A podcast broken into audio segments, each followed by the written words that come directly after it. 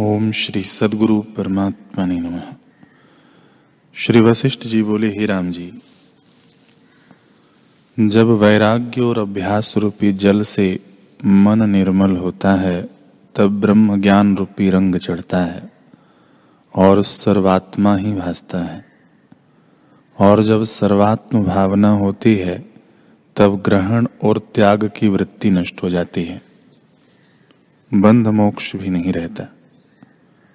जब मन के कषाय परिपक्व होते हैं, अर्थात भोग की सूक्ष्म वासना से मुक्त होता है, और सतशास्त्र के विचार से, क्रम से बुद्धि में वैराग्य उपजता है, तब परम बोध को प्राप्त होता है, और कमल की नाई बुद्धि खिलाती है।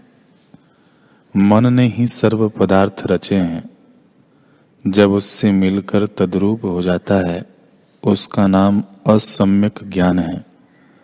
और जब सम्यक दृष्टि होती है, तब उसका तत्काल नाश करता है। जब भीतर बाहर दृश्य को त्याग करता है और मन सद्भाव में स्थित होता है, तब परम पद को प्राप्त हुआ कहता है। हे राम जी, ये दृष्टा और दृश्य जो स्पष्ट भासते हैं, वे असत्य हैं।